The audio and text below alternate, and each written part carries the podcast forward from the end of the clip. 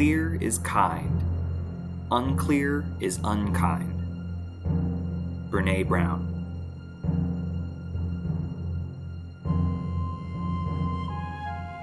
Bending Not Breaking, the Dragon Prince edition. Book 2, Episode 8 The Book of Destiny.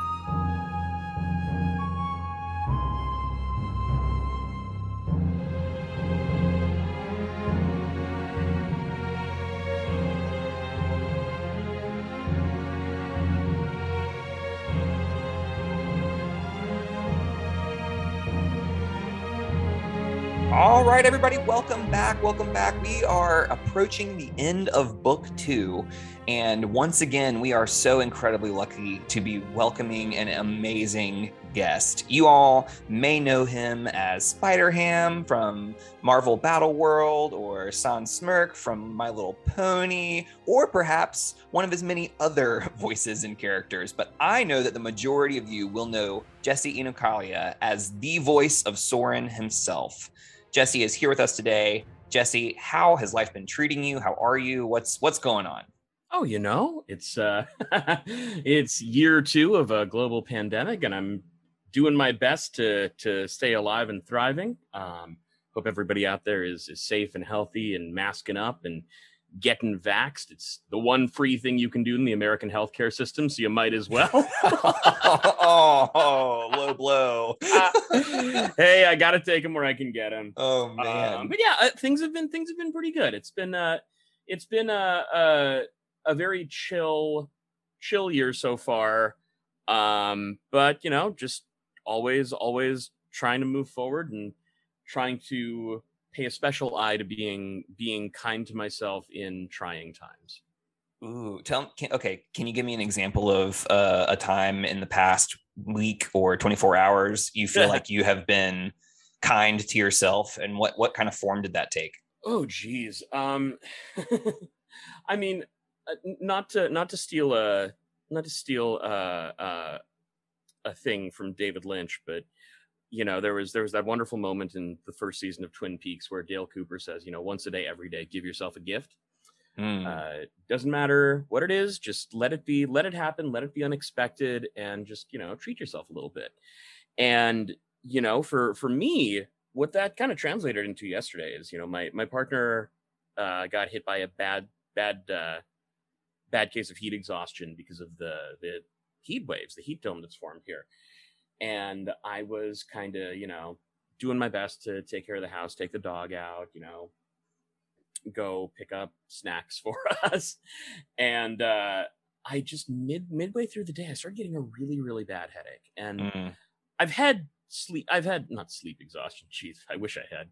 I've had heat exhaustion and heat stroke before and I know that to be uh, one of the symptoms, you know, you start getting a really bad headache because you haven't hydrated enough and because you know you're just moving too much and i was like uh you know i i think i need to take a moment and i just went to go lay down and i took like a little hour long nap and it it i woke up feeling so much better and so much more revitalized and Ah, it, it's it's incredible just what that little that little reset can do for you you know? Yeah, yeah. So, and so many of us, myself included, really struggle with giving ourselves that space to be to, for our bodies to tell us that, hey, you need to rest, and then Yeah. like following through with it is such a chore.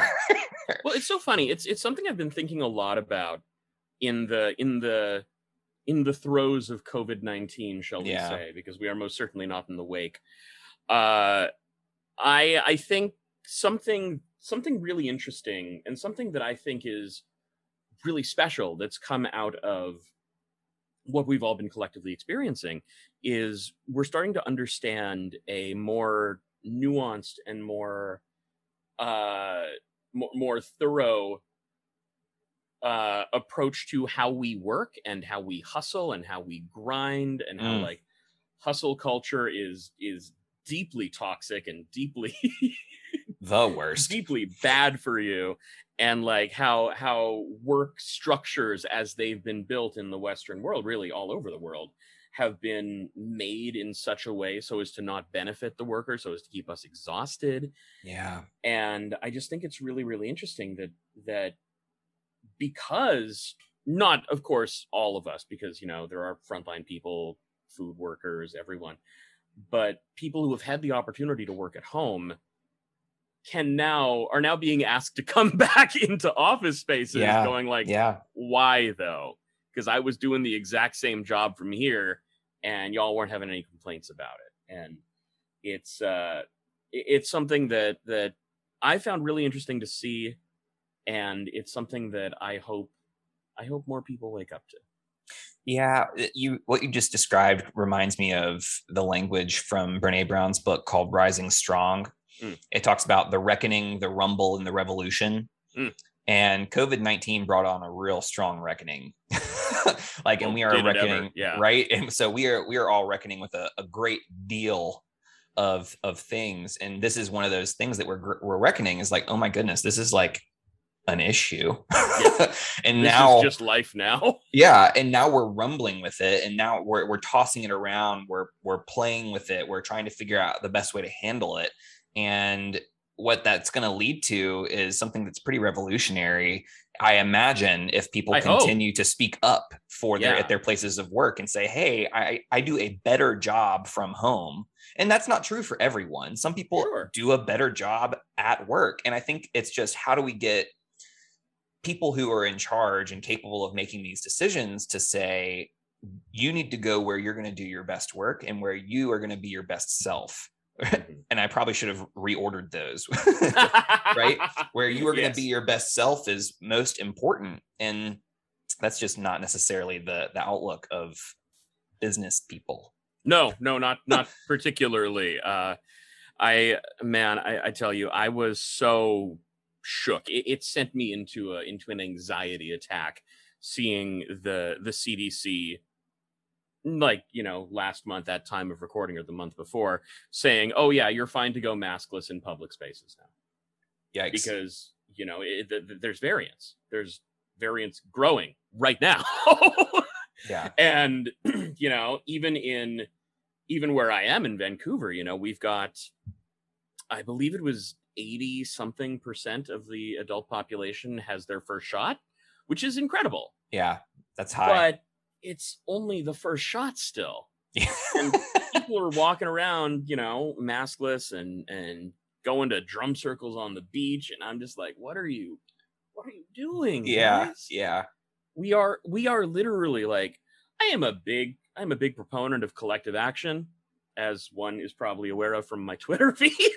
I love it i love it. Uh i i just think like there's literally no way we're getting through covid or really anything without looking out for the best of the group you know, yeah. without yeah. taking care of each other and without um you know especially with regards to covid you know looking out for the people who can't get vaccinated. Absolutely. Like people right? who are chronically ill or people who have you know medical stuff that makes them actual medical stuff that makes them unable to absolutely. get get vaxxed you know? Like we're no one is safe until everyone is safe Well, and that's something that I've been kind of grappling with in my studies Mhm. at school in my master's degree programs. I've been experiencing and learning a, a lot of research around how the whole population is improved when we are paying attention to and caring for the most vulnerable among us. absolutely Right? There's so much data out there that suggests that when we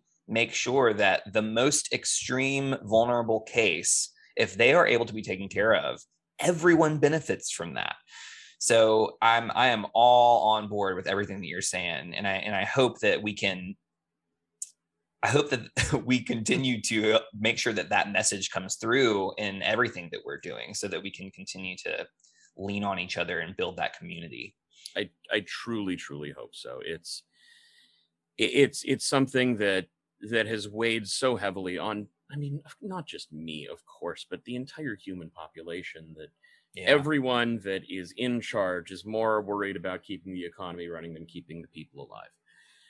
And you know, we even see that here in BC. We've got, you know, our own premier has has okayed the logging of ancient old growth forest, which is contributing to to our heat dome. yeah. like, come on, Insult to guy. injury. Yeah, and it's like I saw the math on it, and it was ridiculous. Like one of those giant ancient trees was like thirty thousand dollars worth of lumber, Oof. and I'm like, yo, there's better ways to make thirty thousand dollars, bro. Yeah. I could survive on one tree for a year. Oh yeah, easy, easy, dude. oh man.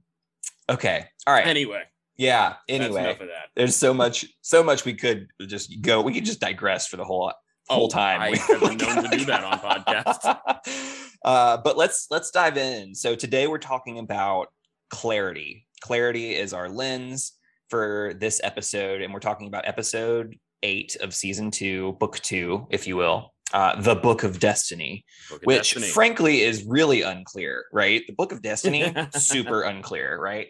Well, well, at least for me. Um, but I, I'm I'm really interested to to hear from you and kind of change the conversation a little bit and ask you about.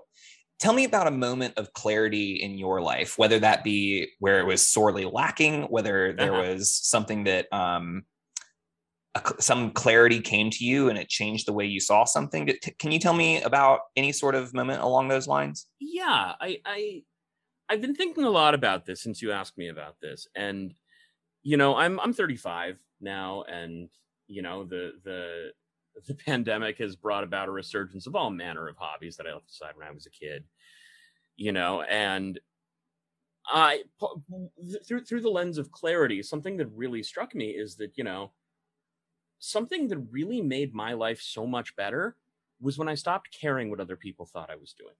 Ooh, because that's you know through that lens of uh i don't even know if you've done this one yet but judgment right? Mm. like we all feel judged at all times by everything. Like i deal with anxiety i deal with depression. Like i am constantly feeling outward pressure which isn't actually there in many cases but you know i recognize is is something that i need to deal with. And the the the clarity that i speak of is that of just letting go and allowing myself to be my best self in spite of my previous selves i think is a good way to phrase it.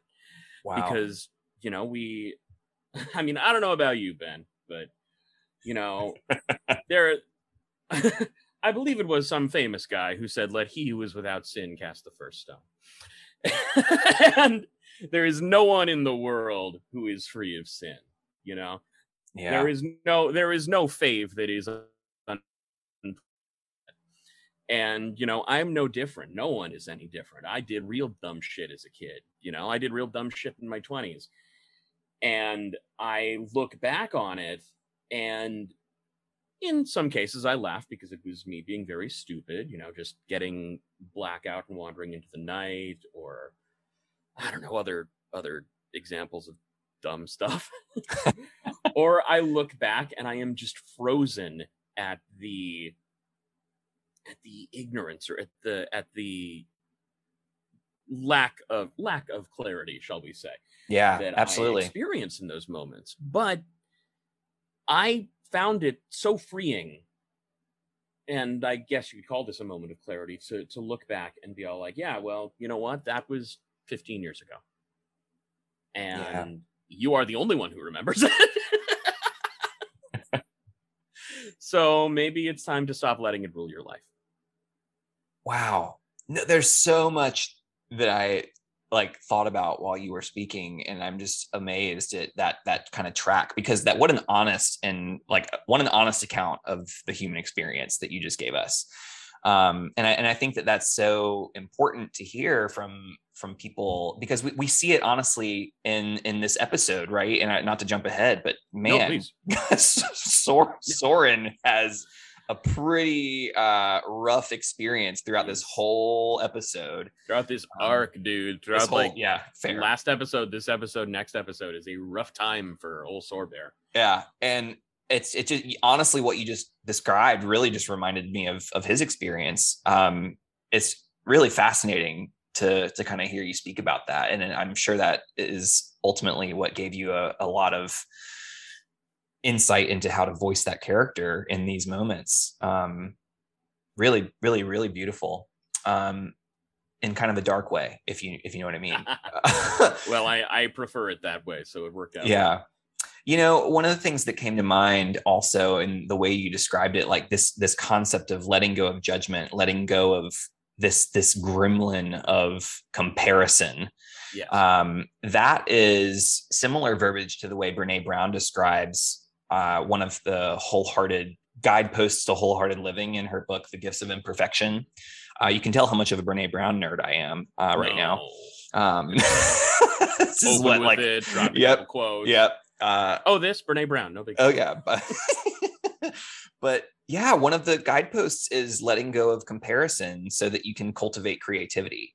Yeah. Because like comparison is the enemy of creativity, and and you are such a creative being. Like literally, so much of what you do is surrounded by and, and guided by creativity that this it makes it's i feel a lot of clarity on the outside looking in to the experience you described because that makes a lot of sense um yeah how, like how does that resonate with you is that just like nah never nah this is no this is no absolutely it's you know it, it's something I, I took a class recently with uh with an animation teacher i've been wanting to work with for god a decade easily and I mean, because of COVID 19, he started advertising his classes online. So I was like, I am, I'm in. This is it. I'm here. That's awesome. And he said something that as an actor, I always knew, but it's one of those things where like you want it to set in, and it sat in in this case, where he said, We have literally no control over our careers. We Oof. have no control over whether we book. We have no control over if what we do is what they want we have no control over if the show that we happen to be a part of uh, gets big. We don't know what's ever going to bite. We have no control. Yeah. So why not have fun with it? Here, here. You know, and that that just really struck me, and you know, it part of it too is it helped me further define my own artistic voice because art is messy art yes. is impolite art is uh undeniable in its in its uh in its works you know we know art when we see it mm. and you know to to be uh to be polite in your work to be uh restrained in your work to be to to give them any reason to say nah that's not it is doing yourself a disservice as an artist. And that's something I've tried to cultivate and move forward with. I mean, of course, I'm I'm only human. I fuck up all the time. Uh, but it's been a nice guidepost and like it's nice like lighthouse in the dark for me to go, okay, if ever I'm falling off, just be undeniable in your work. Mm. Yeah, I, I think we should just end the podcast right there, y'all. That that's your that's your one liner. like take that away, write that down, and that's awesome. I'm, oh, I'm like I'm struck here. This is where I am. Um, hey, that's how I felt, dude. I'm just I'm just parroting my teacher. you know what? I, I, heard it from you, so I'm seeing you as like the like pedestal right here. Wow, that's awesome. So one of the things that comes to mind as you kind of describe that is the what is the relationship between clarity and control? Mm. And so, as we kind of dive into the content of the episode, I'm interested in kind of parsing out that question. But sure. before we do, we have a responsibility. Oh boy. To make sure that our listeners are clear oh, on oh what's going down in this episode, which means you know what's coming. It's time I, I for the 30 second recap. Here we go. And I'm going to give you the the choice. You get to go first or second? And I'm going to let you decide. What do you think? I'm going to go first because I want to get it out of the way. get it, get it out of the way. I get yeah. it. All right. Well, I'm going to hold a timer up to the screen so Please you do. know. I'm not even going to look at it. You just tell me when I'm done. All right. I'll give you 30 seconds. All right. You ready? Ready. On your mark. Get set. Go. Okay. Open battlefield. Soren has been struck by a dragon. He's been bounced against a rock. He no longer can walk. Uh, Claudia tries to heal him, doesn't work. They end up going to a hospital. Cut to smash cut. It's Rayla and Ezran and the other guy, and they're walking, and Callum's not feeling so hot because he's uh, he was just toying around with dark magic, and he goes into a dream state where he uh, sees the prince. Uh, no, he sees the king, sees uh, Vilas. Uh, Soren does haiku. Uh, okay, that's 30 seconds. I tried. I, I Oh. got partway through. I spent too much time on the first two scenes. Anyway, We all do that. It's it's how we do it. It's how we do that's it. That's how we do. That's how we do. yeah. All right. I'm gonna do the same thing, and I'm gonna I'm gonna I'm gonna give my best run, and we're gonna see what Okay, happens. I believe in you. All right. On my mark, get set. Here we go. So, okay, so Callum's recovering from dark magic and he's, you know, delirious. Soren's broken, and then Claudia's broken up about it because magic's not helping. And then Viren learns Aaravos' name and can't read it or write about him. And then he gets shushed in the library. And then Corvus and the princes and pledges loyalty. And Ezran's like, oh my God, I'm the king. And he's like really sad and it's really bad. And then Dark Callum tries to convince Dreaming Callum that dark magic is the best way to go. And then he loses. And then Soren is paralyzed for life and confesses mission to Viren to kill the princes and is relieved to be a poet. And then Claudia gets thrown out of the hospital and finds Ez on a panther. And Callum goes on dream journey with Velas and then drown That's the end. I'm gonna say you got you got further than I did. There's so much that happens in a this lot episode. happens in this Like episode. some of A the lot, a lot episodes are much easier to recap than others. Yeah. This is a difficult episode to recap because there's just so much going down. totally. Oh, okay. All right. So theoretically, now our listeners have a better remember. They've remembered a little bit about what's going on. Hopefully, they just watched it like we did, and we are uh, super prepared and ready to dive into now the episode content uh, and ask questions about clarity and see what we can learn from this episode. So, Jesse, Yes.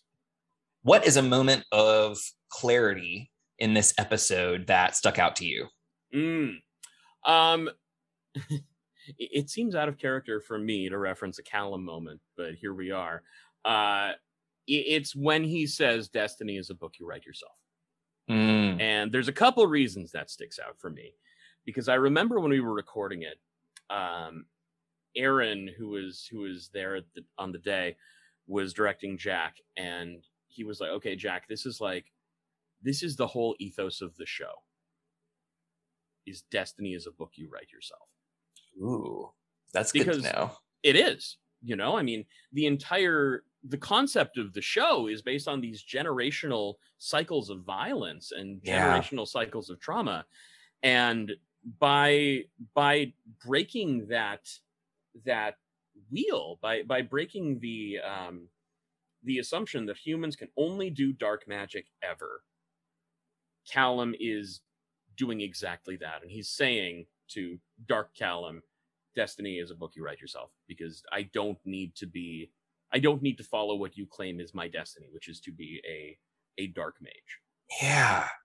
Wow. And it's, I think it's so interesting that this moment of clarity is in an argument with himself. Yeah. Right. This, like, how, how interesting is it that sometimes these, these paradigm shifting moments of clarity come from within and and i'm like you would imagine right that that would Mhm. come from a, a teacher or a, a parent or a mentor. You would imagine that you'd be taught these things taught this kind of clarity. But you know it's interesting because this is a moment that comes from within. Tell me like what's your response to to hearing and thinking about it from that perspective? I think I, I, I like that you bring that up because it's my opinion that you know a lot of new information comes from comes from without. It comes from teachers. It comes from uh, parents, guardians, books, internet, whatever. But you know, I tell I tell actors all the time when I'm teaching them, we as human beings have built-in bullshit detectors.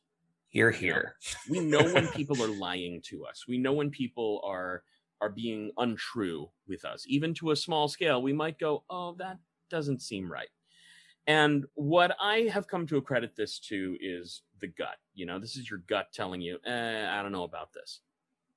And I think, you know, ultimately in this moment, we see Callum within himself talking to himself, almost in uh God, I almost want to say like id versus ego. You know? in a way that makes perfect sense sure a little bit of him going like, you know, the id saying like, no, you have to do this. This is the only way. and the ego going, hold on, no, there is another way. I will assert my own way to do this. Yeah. Uh, but I think it just comes from the gut. It comes from saying, like, no, I know this is what I know this is what is expected of me, but I also know this isn't what I want. And I am still going to achieve my goal, but I'm not going to do it your way. I'm going to do it my way. And your way in this case being uh, the tradition of it. Yeah. You know, I'm I'm I'm kind of reflecting on your original story when I asked Sure. you to talk about clarity and thinking about how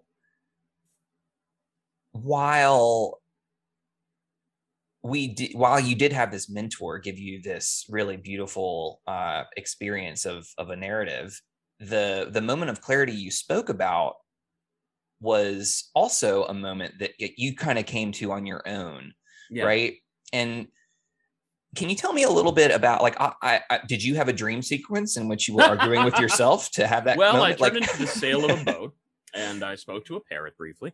No, I uh, I think you know, as an actor, we have to be our own best cheerleader and our own best critic, Hmm, and the critic part is really easy for all of us. yeah i know that the very critic well part's the crazy easy one, but the cheerleader part's much much harder, and that I would argue is the more important one. Hmm. Because I, I tell you, I had an experience earlier this year where I, there was this series that was auditioning, and I really wanted to get on it. I was Yeah. just like, I was crazy about this show, and uh, I was in my booth, which is a closet that I've turned into a booth and it's very very warm in there and i am sweating my balls off dude. I am like dripping sweat trying to get this character right.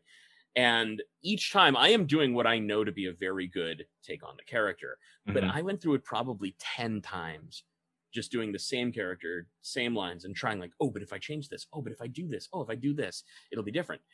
And then i got one that i thought i was happy with. I came out of the booth. I listened to all 10 takes. Functionally identical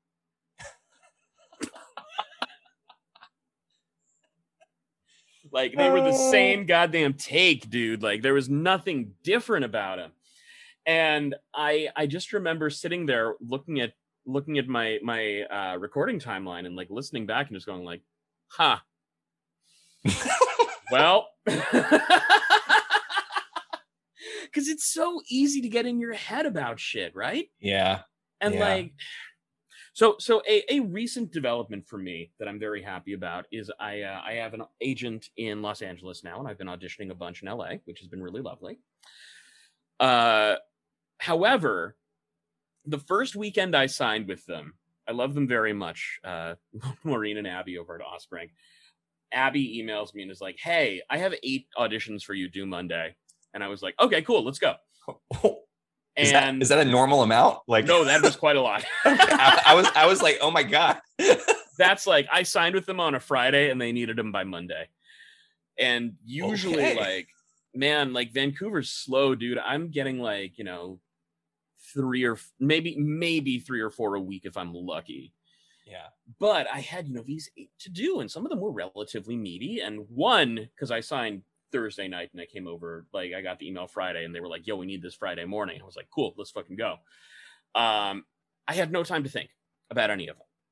Like I, I of course did all my actor stuff. I was like who am i? Where am i? What do i want? All that stuff. But i didn't have time to overthink. Yeah. And i just like and this has been kind of my ethos moving forward since since signing is like you know do do what you need to do but then trust the process. Trust that you know what you're doing and that. that.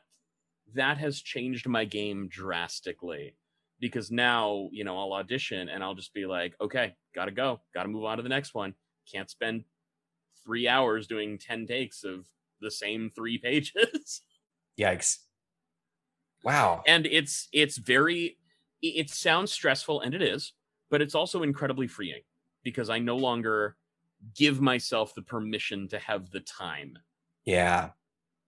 So what I'm hearing from you is that through a experience in which you kind of had this new experience uh, sure. that you know that changed your your thought process and you were able to move through this um, audition process in a completely different way. Sure. And through that experience, you gained new insight that created this um, this clarity for you. Absolutely. And I'm I'm curious to think about how in our brains we can do the same thing. And sometimes it happens in an unconscious way via a dream. Sometimes it happens through a mode of experience over a long period of time. And sometimes it happens in our brain because we take time to process. And everybody's different, right? Everybody has a different processing point. And the reason I lift that up is because I think that this this moment that we're seeing in Callum's brain here in his dream is it has been catalyzed by this moment of dark magic. It has yes. put, thrown him into this exhaustive state.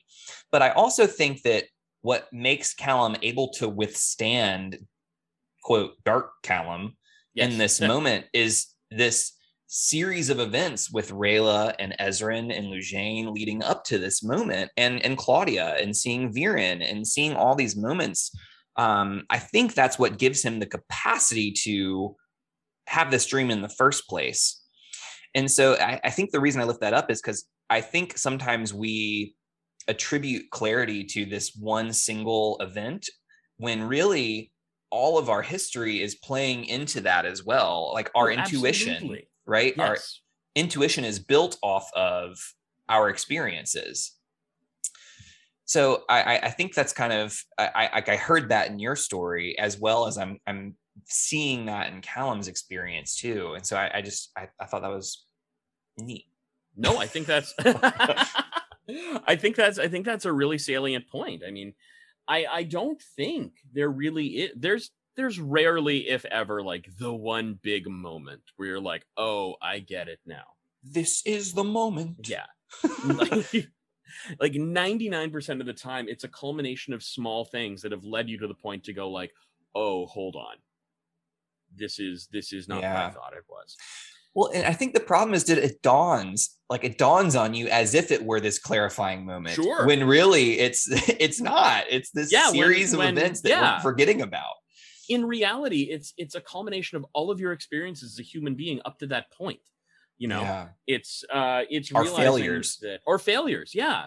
It's a it's everything you've ever done up to that point where you have been I don't know, say you were uh uh, bullied in school for wearing colorful clothes, say. Mm-hmm. And so you spend the rest of your life just dressing really, really drab because you know those those early formative experiences make you go, oh, I can't wear that. That's not proper. But yeah. then you try on purple socks, and you like them, and you go, oh, I, am oh, but this seems like too much color. But then for whatever reason, you feel the the uh, urge to wear them out in public, and no one cares. no you know, one no one's making fun of you. Yeah. No one's noticing. It's just for you, and you're having a really wonderful time. So maybe then you're like, oh, this worked. What if I try like a, a green T-shirt or something? And it it slowly builds. It's it's like every yeah. little tiny bit helps, right? We, we can never. I, I think something that is that is commonly thought of, but rarely if ever happens is that one big moment where we go i'm fine to do anything ever yeah. because that that's not that's not logical. That's not logically consistent mm-hmm. because you know you that there's there's really big deep formative things in us that that would prevent us from from just loudly declaring like no this is it. This is what i'm doing now. No consequences no fear. Because yeah. there's always fear and there's always consequences yeah. Even if there are personal consequences, you know? This is fat. I'm thinking of like 17 different metaphors at once, and it's a problem because my my brain is getting sidetracked. Um, sure. One of the things that it, I think will connect to another scene is, you know, so, so I I wear glasses, mm-hmm. and I'm I'm not wearing them now, but I, I normally wear glasses. And what happened was I had perfect vision up until I didn't, and mm-hmm it's one of those things where I didn't notice the slow change until one day when I realized, oh, I can't read what's on the, the board when I sit in the back of the classroom. Yeah. And that was a moment of clarity for me because there was this realization. But I think what happens is all of these moments in these these micro changes that I'm either ignorant towards or not observant enough to pay attention to and notice that I was still becoming blind. and it wasn't until there was that that that moment where oh I I can't see as well that I started to really pay attention and notice that I needed glasses. Yeah. And I, I think that speaking of all of these, you know, paradigmatic shifts in the world, like many people have been coming to grips with the fact that they've been blind for a long time. Yeah. Uh, and finally they've had, you know, momentous things that throw that into sharp relief. And I, I, I find that really interesting because I want to connect this to Ezran. Sure. Ezran finds out that he is the new king of Katolis. Yes. And there is this moment of clarity when Corvus says, I come to serve the king, and he bows to Ezran. And Ezran's like, No, I'm not the king. I'm the prince. He's like, oh. and then he realizes, but here's the deal.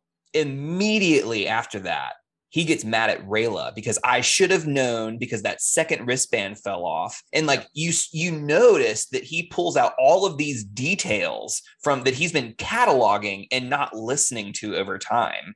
Yeah. But it took this moment for that to become clear. Yeah. And I, I'm tell what is what's your response and reflection on that? Like tell me about it. I I mean the first thing that comes to mind is that old old adage of like, you know, a frog in a pot never knows it's boiled till it's boiled, right? Yeah. Like Thanks. there's there's all these there's all these like there's all these little red flags that pop up where you're like, "Oh, hold on. Oh, but that's fine. Oh, that's fine. Oh, that's fine." And, you know, it's like um are you familiar with manufacturing consent by uh by I believe Chomsky wrote it? I don't know. Tell me Oh. more.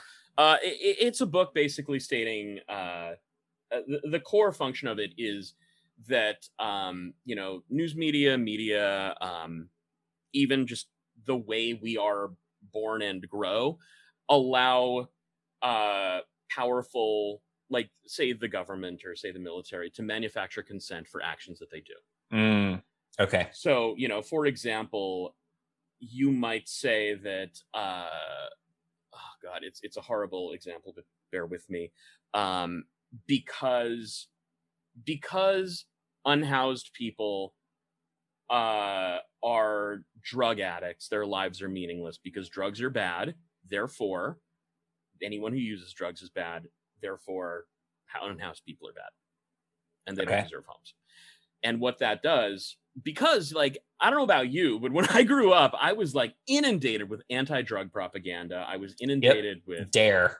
yeah, dare totally. I was inundated with you know, winners don't use drugs. You know that Yep. all that shit. And like I don't I don't care if people use drugs. Like whatever, it's their own choice. It's their own body. It's their own lives. But for the longest time, I had such a deeply held stigma against drug users Yeah. which is shitty, incredibly shitty, because they're just people like any one of us. They just, you know, like to like to get high or whatever.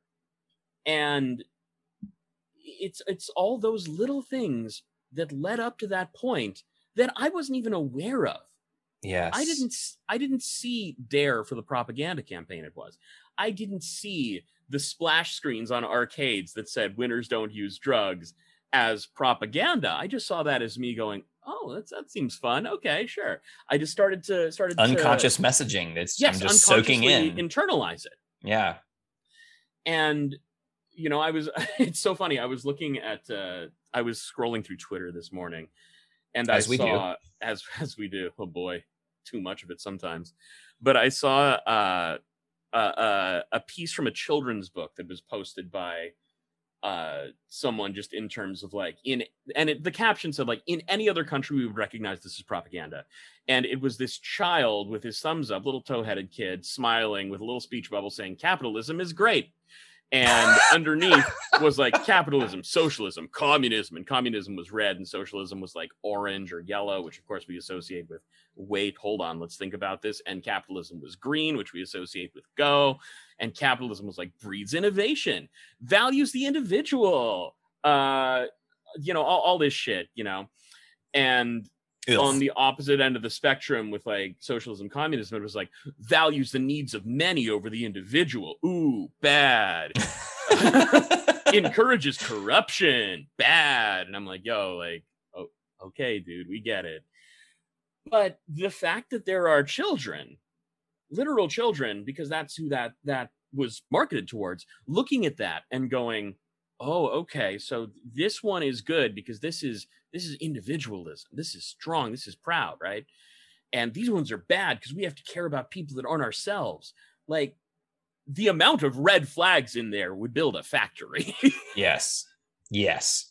and it's all those little things that just that that that creep into our brains that we we ignore or we just purposefully put out of our brains or we don't even understand are being absorbed into our brains that And it comes that- down sorry. to so much, not because it's not just children's books, right? no it's also not it has everything to do with where we shop, how we shop, sure where we spend our money. Every single dollar we spend is, you know, is voting somehow, some way.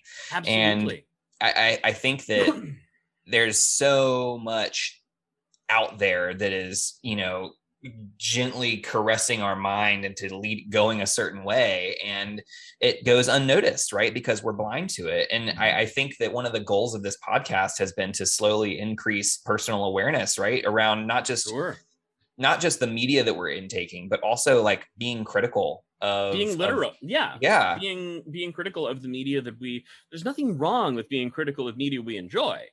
Absolutely. That that just shows we enjoy it enough Right? have a Yeah. discussion about it Well, But- feedback is a feedback is a function of respect. If I is. respect the media that I'm viewing, I'm I'm gonna be critical of it, right? it's just and not necessarily critical in a bad way, but critical in a critical in a way. thinking way yeah, yeah, Yeah, that's a better way to say that in a thinking way. Uh, okay, all right. So we've talked about a little bit about Callum. We've talked a little bit about Ezran. Tell Hmm. me what's a what's another moment of clarity for you, and if not yours, I have several. uh i mean the, the the moment of clarity that i always come back to in this episode is soren simply saying like he can't hurt anyone anymore Oh, and it's like such a sad moment. It's, It's- like, oh my goodness. heartbreaking but it's such a i think it's such a really lovely moment especially after the events of the previous episode where You can just feel the burden coming off of his shoulders. Yeah. It's just, oh, oh you my goodness, really really can and you know the the whole the whole relationship that he has with Viren from that point on Yeah. is so different and so and I mean of course it escalates in season 3 uh no spoilers of course for those of you who haven't watched it but watch it anyway Uh, yeah. What are you doing if you haven't watched it? Like, go go watch it now. you're living under a rock um it, it, it's it's such a really beautiful moment because you know soren up until this point i think in the show in a lot of ways has been kind of a, a sweet dope Mm, he's been a, a sweet dopey little puppy who has these grand designs on being a hero yeah. Barks a few times uh, Yeah. when he shouldn't. yeah and you know he i've always said he he always means well it's just he especially in the first two seasons really really doesn't know what that way is yeah. and i don't know Yeah. that that's because of viren or claudia i don't even think that's Well- because of sorry go ahead ben you know what it like it's it, i think it goes back to, to exactly what we we were just talking about i think Mm. he's been growing up blind because Yeah. he's been indoctrinated into viren's way of seeing the world sure and and not even viren's the entire human Yeah, kingdom yeah. because yes. you know everyone's like ooh elves bad magic bad magic not good dragon scary kill it. Like uh, of course that's what he thinks is the heroic thing to do. Yeah. Because that's what is the heroic thing to do in the mind of you know a human living in in uh Katolis. Katolis. Yes, I was trying to remember the name of the the continent, but it's not. oh, ugh, I don't tried. know. I don't know either. Yeah, I don't. I don't have the map. I want the map, but I ran out of time. Didn't buy it in time. uh, but yeah, you know, he he he of course thinks this way because that's what humans think. That's what they've been programmed to think. That's what all of the propaganda leading to that point says. And like i- i- you you'd be foolish to say that it's not propaganda. I know I know that there are people out there who get like kind of cagey to use the word, yeah, but the fact of the matter is everything is. everything. Literally everything and no one's immune to it. Yeah. Yeah. No, I'm I'm super on board. So I had a question and I it's about this moment where Soren like starts saying, No, I'm okay with it. I'm actually going to Yeah. become a poet and here's my first poem. And I- I, I think one of the, the takeaways I'm I'm realizing from this is that how how serious life events can throw into sharp relief how the way that we have been living up to this point is not how we want to continue to live yeah. right it's uh some people call it a midlife crisis some people call like you know it's like whatever it may be there's a paradigm shift where like it's no longer worth living this way Yeah. and soren i i hesitate to say he has it easy but he certainly has the the choice and the element of having to grapple with that removed because it happens to him rather than something that he chooses but i am curious about I had never questioned whether Soren was being, you know, Sincere. sincere in that moment until I watched it with this lens. Because I I totally was like this is so in character. He has always wanted to be creative. This is something that he's uh, like never had because he's always had to be the fighter. He's always had to do the workout. But then in this moment I was like, "Oh my goodness, is he just trying to console Claudia?" And well, I I have to know what are, what are your thoughts on that moment? I've thought about this a fair bit. I bet. yeah, I mean, even even performing it, I, I I mean, of course, I thought about it a lot. To be honest with you, my very very first thought when I saw the, you know, I'm going to be a poet, Claudes, was uh my mind flashed to George Costanza on Seinfeld, been like, Jerry, I'm going to do it. But that's that's just you know me making an offhand joke in my head. Um, I I think this is my this is my head canon. I think he's being like 80% sincere, 20% consoling Claudia. Mm. I, I, so I like that you didn't, you know, subscribe to my binary there. Uh, thank you for showing us that it's not always a binary. That never is. uh, yeah, yeah. I, I don't think because I mean he cares so much about his sister. His his sister, his family is his whole world, and like it, it can be crushing to see someone that we really love go through something terrible, Mm. even if even if that something terrible is happening to us. And it's only natural that we want to be like, no, no, no, it's okay. I'll, I'll be fine. You know, I remember when I was when I was a- when I was a kid, you know, my mom was in a really bad car accident. And I was like 11 at the time and she got into a five car pileup that killed the three drivers leading up to her car. Oh, So, it Wow. was, it was close. She was unable to walk for a while. And uh it was it was rough. It was it was really rough for the family. And yeah. she she put on a brave face through the entire thing. You know well up until i was in my teens when you know she started being a little more open with her with her emotions and her feelings on it. But you know that that sort of strength especially in the face of you know myself at, at 11 and my brother who was you know 7 at the time like we we were so shook by the events of what had happened. But, you know, she's even told me to this day, like, she didn't want myself or my brother to be super panicked or super worried about it because Yeah. she didn't want to derail our lives. And, like, it, it seems crazy to say that, because It's of such a course our burden. lives were derailed. Yeah, what a burden that is to have on your shoulders. Right? Incredibly so. And I understand because at at 11 and certainly at, at 7 for my brother, I don't know.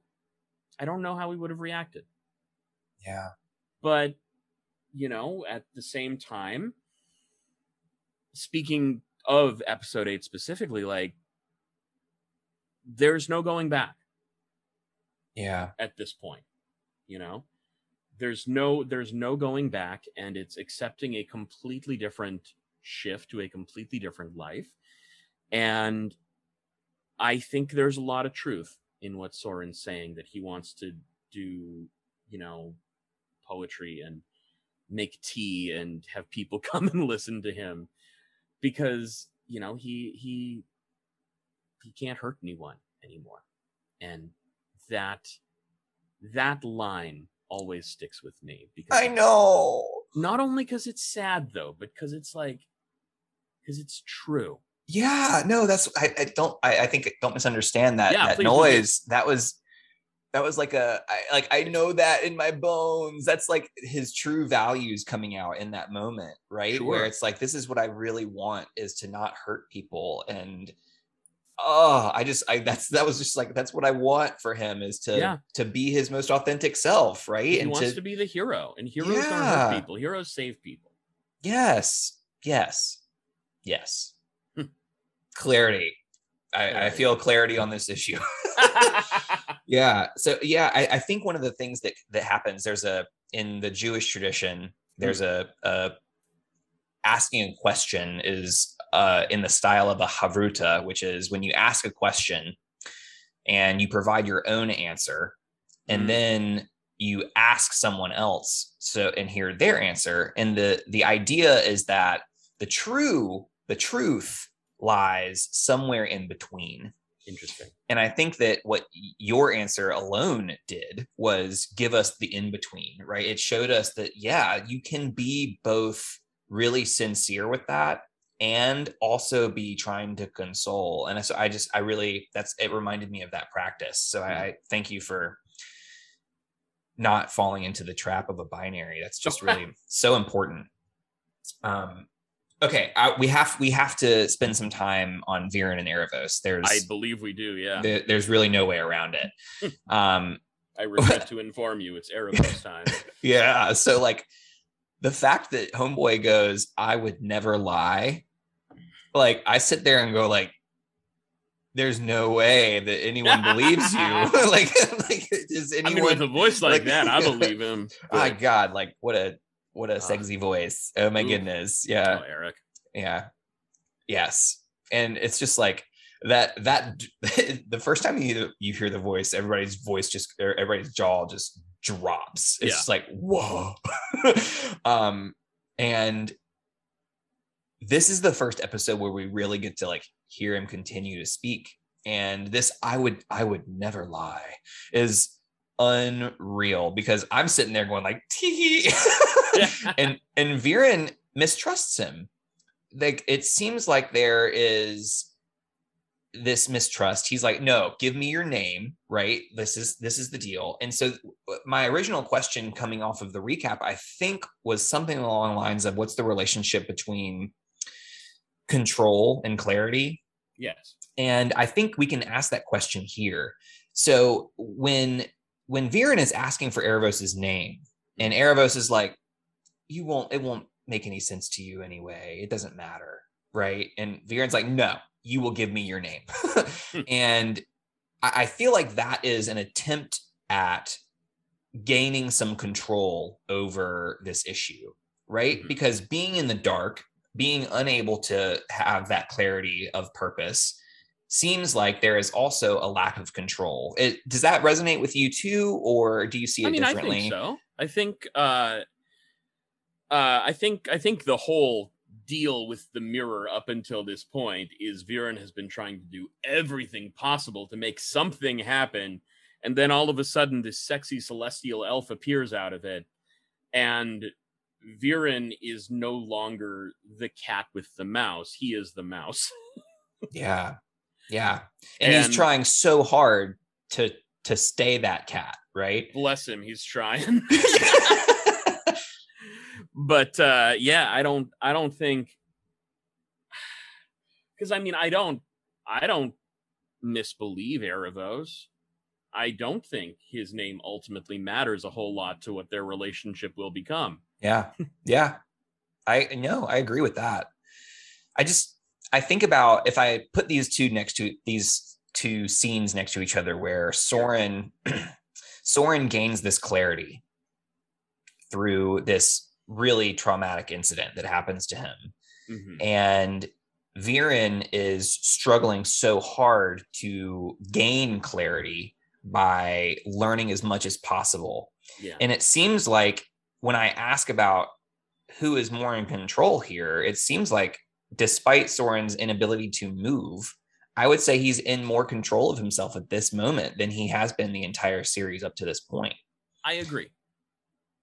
And I I, would I for sure agree. and then I would say Viren is ha, has the least amount of control at this point in the series. And I Absolutely. and I, it's just interesting to put those next to each other and say like at what point like what is the relationship is it that clarity is it that they are like they're usually near each other but not necessarily connected or is it a no like it, it you need clarity in order to be in control uh, and ooh, that makes me sound i don't i don't know how i feel about that what do you how do you feel about that what are your thoughts Uh hmm. Uh I so I think hmm. I think with regards to to what you're saying with, you know, Viren being entirely out of control but seeking that clarity so he may then regain control. Like Jason who plays Viren has said some stuff that I really really love about Viren. First and foremost that Viren Viren is very like blinders on, single-minded forest for the trees you know he will he'll see he'll see the direct thing in front of him and say this is the thing we need to deal with but he might not see the ramifications down the line. Mm, and i don't necessarily mean to say that he's he's purposefully short-sighted because i don't think he is. I just think he's a very results oriented sort of guy. You yeah know, that makes he wants sense. to get results done and much in the way of many of us really when something is out of our control or out of our grasp what's the first instinct we have? Mm, we seek to learn. We seek to learn everything we can about it in order to analyze it and therefore find a solution to it. Yeah. And yeah. Sorry go ahead ben I was gonna say this is the whole reason I'm in school right now is because I'm trying to gain control of my life. Because I like, good luck I'm, that's why I'm going to school to learn more about trauma and mental health and spirituality because these are all the things that I have no control over in my life. Oh, so I'm Weird. Weird how that works. oh, welcome to bending not breaking this uh, Yep. podcast about ben Yeah, podcast about me being a cliche. uh, yikes. Anyway, Um, but yeah, I think I think that's ultimately it. You know, like the the the human instinct is to learn. The human instinct is to gain as much information and knowledge as we can about everything possible, in order for that to best serve us in dealing with the issues we face. Mhm. And Aaravos has all the answers. yeah, you know, he doesn't. He need, does. He doesn't need to gain any clarity at all because he's like, bitch, I know. he has so much clarity about like, okay, I finally have a tool. I'm going to Yeah. use it to its full potential. He's been planning this for what, however long, centuries. However long. Like- yeah, I, don't, I don't know. yeah, Be old. yeah, But uh, you know, there there is a lot of clarity that can be gained from speaking back to to what happens with Soren. There's a lot of clarity that can be gained from like realizing the impact of your actions, Mm, which Viren has not yet come to grips with. yeah, because everything Viren does, Viren does for the kingdom. Mm. And the Mm, kingdom is still in a weird place, and he's still in the throes of trying to make stuff happen for the good of the kingdom and for the good of humanity, because that's Viren's whole thing. And, you know, I don't I, I agree with with Jason to a point that I don't think that Viren acts selfishly often. He does. He for sure does. Towards, you know, in, in many parts of the show. But Viren is duty bound. Mm. Yeah. Yeah. It's interesting how and so the way that I kind of think about is is sometimes uh, we lie to ourselves in a very compelling way about what is our duty and what is not yeah. and how we can talk ourselves into a self-serving narrative that also sure. happens to serve the greater good if you will um but yeah I, I think that there's a lot to be said about about Viren. Period. no, but but but I agree. Like, because that's that's again like harkening back to to manufacturing consent you know we we mm. give ourselves these narratives in order to do things you know when we when we enlist in the army say we are given permission to shoot and kill to take lives and we're told the reason we do that is to you know maintain our freedom or to protect our interests abroad or because yep. they're the bad guys but you know not to sound too cliched about it but who are we to them yeah yeah yeah yeah okay that was repetitive uh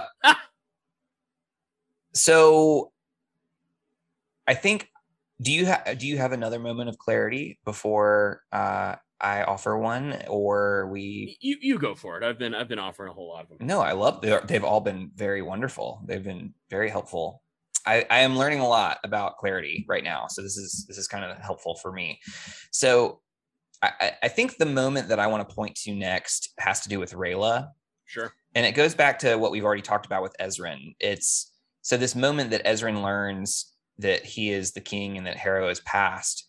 Uh, I it's interesting to talk about the language that mm. Rayla uses and how Ezran reacts to it. So he like the way she words it is she says that must have been when he fell, when he references the bracelet falling off of her wrist. Mm. And then he gets really mad and says, yeah, No, rightly so. he didn't fall. He got killed. Yeah. And he, you know, puts language to it that makes it more real, more honest, more true and it that kind of brought me back to this idea that that clarity is more kind than being nice or beating yeah. around the bush or saying things to soften the blow. Yeah. And so I, am curious what you're what like do you have an experience where that has been true for you or like what what are your thoughts on this? I mean, I, I agree wholeheartedly. I think I think that there is so much more kindness and so much more uh, uh, growth to be had from just being completely honest about what's going on. You know, I mean, speaking to my own career, as I was saying earlier in the in the in the episode, you know, we are completely out of control for the longest time and this is like every acting school does this and it's not out of malice it's just what life is they're like, oh yeah, if you do X, Y, and Z, you can get the part, you can get in there, you can do this, you can do this, you book this, you're going to go on to this, this, and this, and that's just not true. Because everyone's career is different, everyone's path is different, and you know the same the same opportunities don't happen for everybody. Yeah. because it's a mixture of pure luck. it's luck and skill and opportunity and and privilege in a lot of cases you yeah. know, I I have not um I I have not experienced the same things as an actor of color that say some of my some of my white colleagues may have experienced. That's not to say their experience is less valid than mine. It's certainly not. But my experience is different from theirs because of all sorts of extenuating circumstances. And of course that's not me making excuses at all. That's just me you know kind of speaking on it. But harkening back to my acting school point you know we are told there's so many ways that we're gonna do this. We're gonna succeed doing this this and this you know? And speaking to vancouver specifically I'll, I'll share something my agent told me that i fucking loved. I'm so happy she told me this.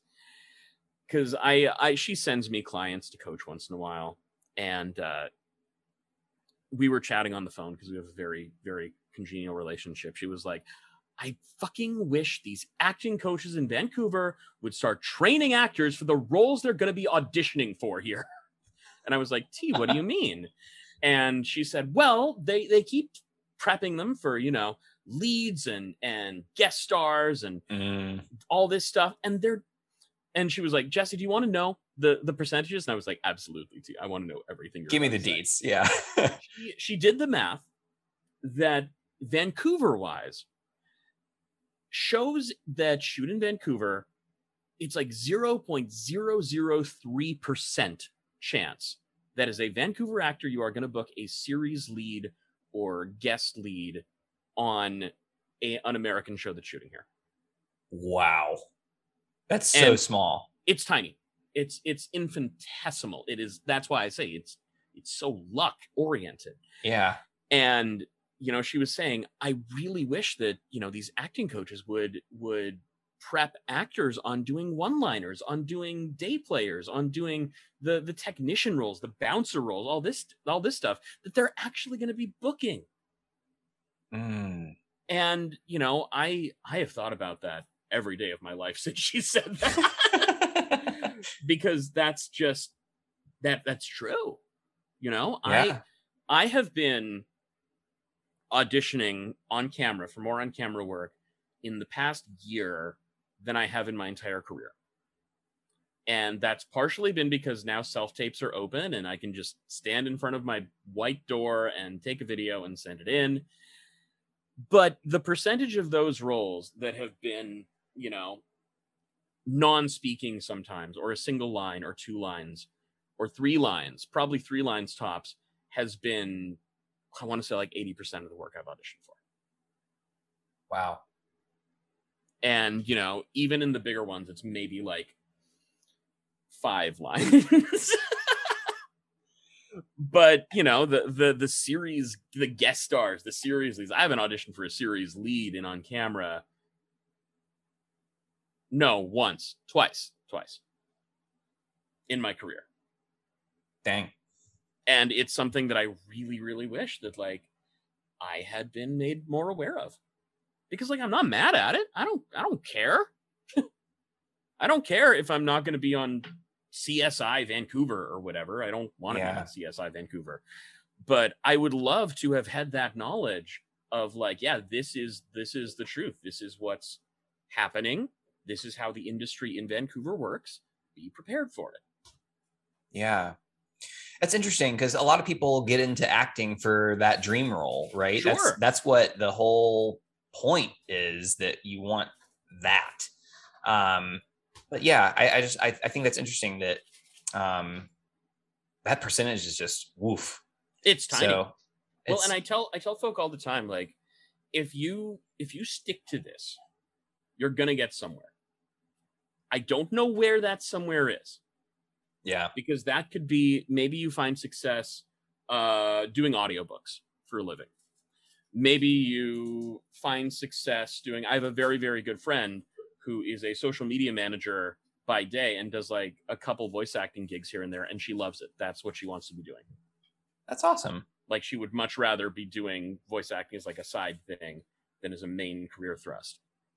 Um yeah it's it's like you never ever ever know where you're Yeah. going to end up but if you get if you keep at it you're going to find something i don't know what it is but something will happen Yeah.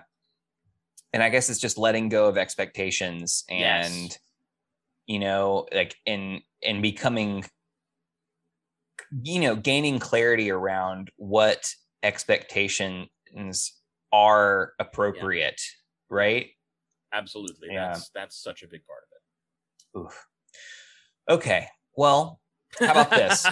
let's Please. let's take a short musical interlude to think about our next segment and we'll be back in just a moment.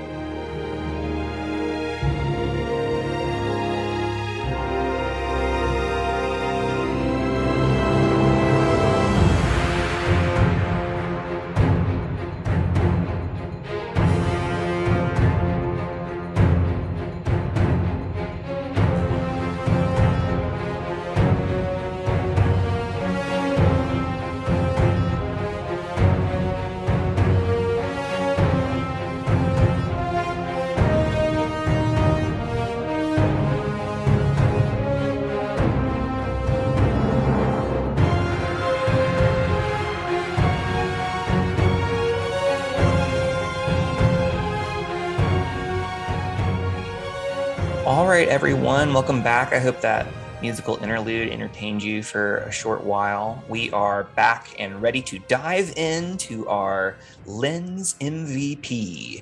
And just to remind everyone what that is, the Lens MVP is the we are both going to choose a character that we think deserves the Lens MVP award. So the character who for this week is the most has the most clarity or provides the most clarity to someone else. You can make the argument however you want regarding who and how and why they're related to clarity.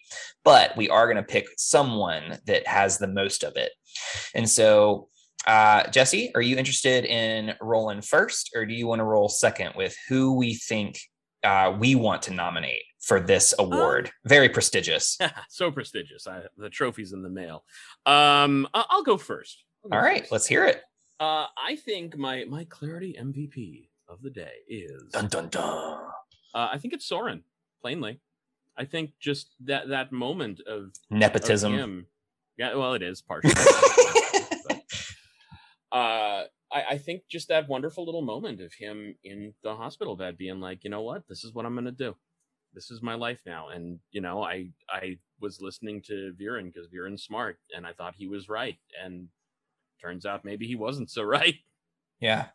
Yeah. I think that, that, um, that to me at least was the most impactful because probably I did it.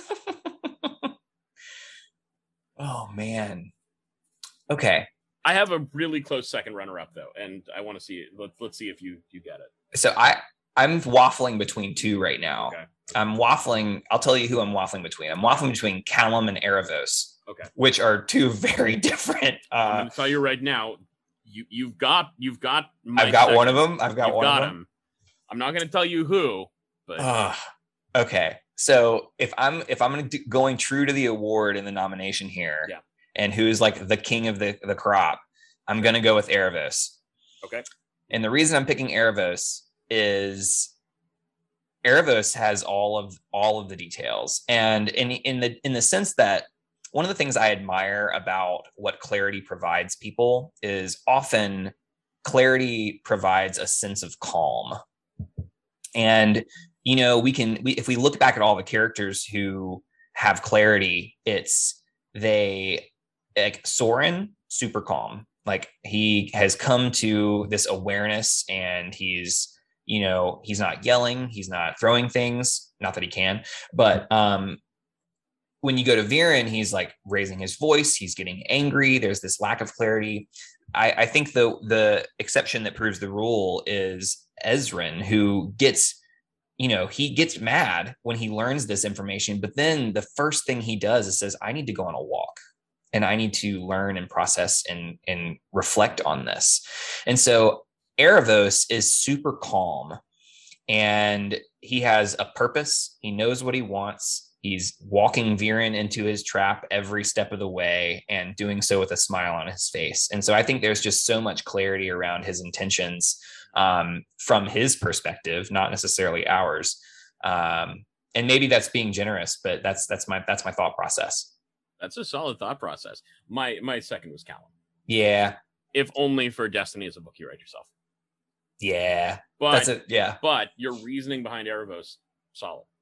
Respect. So we've been doing a fun little thing on Instagram and on Twitter where we are putting up a poll Oh. And we're we're you know you versus me, Jesse. We are we are going against each other here. Okay. Uh, so our listeners and our people that follow us on the social medias, whether they listen to the podcast or not, are going to vote and decide.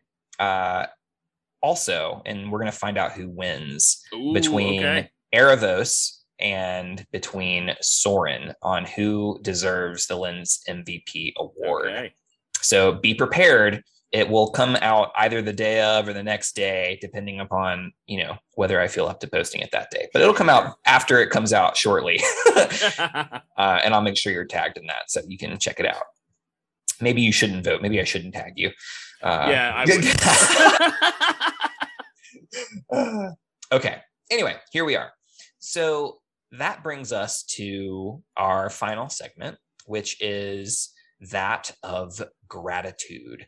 And gratitude is a chance for us to pick a character who has given us something, whether they have given us uh, something to think about, whether they've taught us a lesson, whether they have just been super cool and you just admire them and you have a friend crush, whatever it may be, whatever you're grateful for. So, once again, I'm going to give you the the invitation. Are oh, you you interested? first on this one. I went Uh, first last me- time. Oh, okay. My turn. My Yeah. turn. My turn. Okay. In that case, I am going to pick Callum here.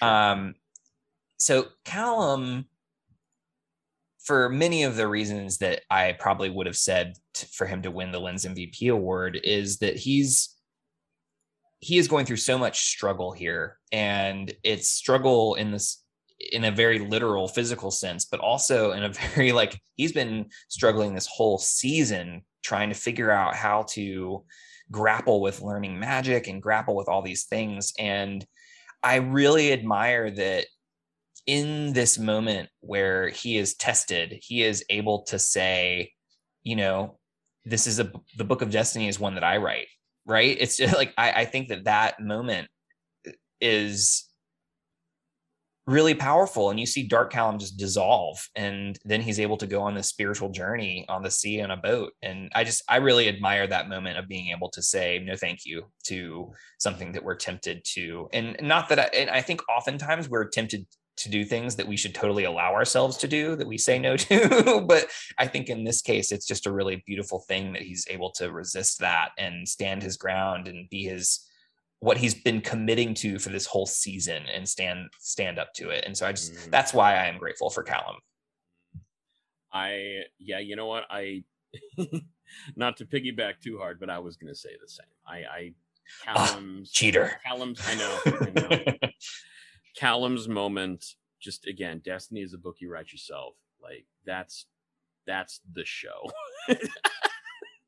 that's the probably the most important thing he could have said in the entire thing, not only for his own growth, but to define like the the it's the thesis statement Mm. for what we see in the show with the with the experiences of everybody and dealing with the generational trauma and the generational wounds and trying to break the wheel of generational violence. yeah. Which is what we're all trying to do. Maybe not all of us, but I hope it's- I'm trying to do it. Like, Yeah. so- uh, man. Wow. Okay. What a what a cool episode this has been. I feel like I've learned so much uh, from talking with you, Jesse, and from grappling with this lens and this episode. It's just what a what a lot this has given us. So, Jesse, we are nearing the end of our time, and I want people who want to be able to follow you and know where to find you to be able to do so, if that is something that you so choose. So, Sure, if, I if mean- you want people to, you know, send you gift cards and things like that, how might they contact you? Gift you? cards, hell yeah. Now we're talking. Uh, yeah, uh, follow me on Instagram and Twitter at jinocalla. That's J I N O C A L L A. Um, yeah, I, I post about projects that I'm involved in there. Um, yeah, this has been this has been a joy, Ben. Thank you so much for having me back. it has been a pleasure. I've been trying not to say it's been my pleasure because it's like we can both have pleasure from this. This is okay. Um, fine. yeah. So yeah, that's that's a wrap. Jesse, thank you so much for blessing us with your time. And for everybody else, remember you can find us at BNB underscore pod. And you can also email us at the arc of E at gmail.com. Find us on all the social medias, uh, TikTok, Instagram, Twitter, all the things. And we look forward to hearing from you. And until next time, be well and do good.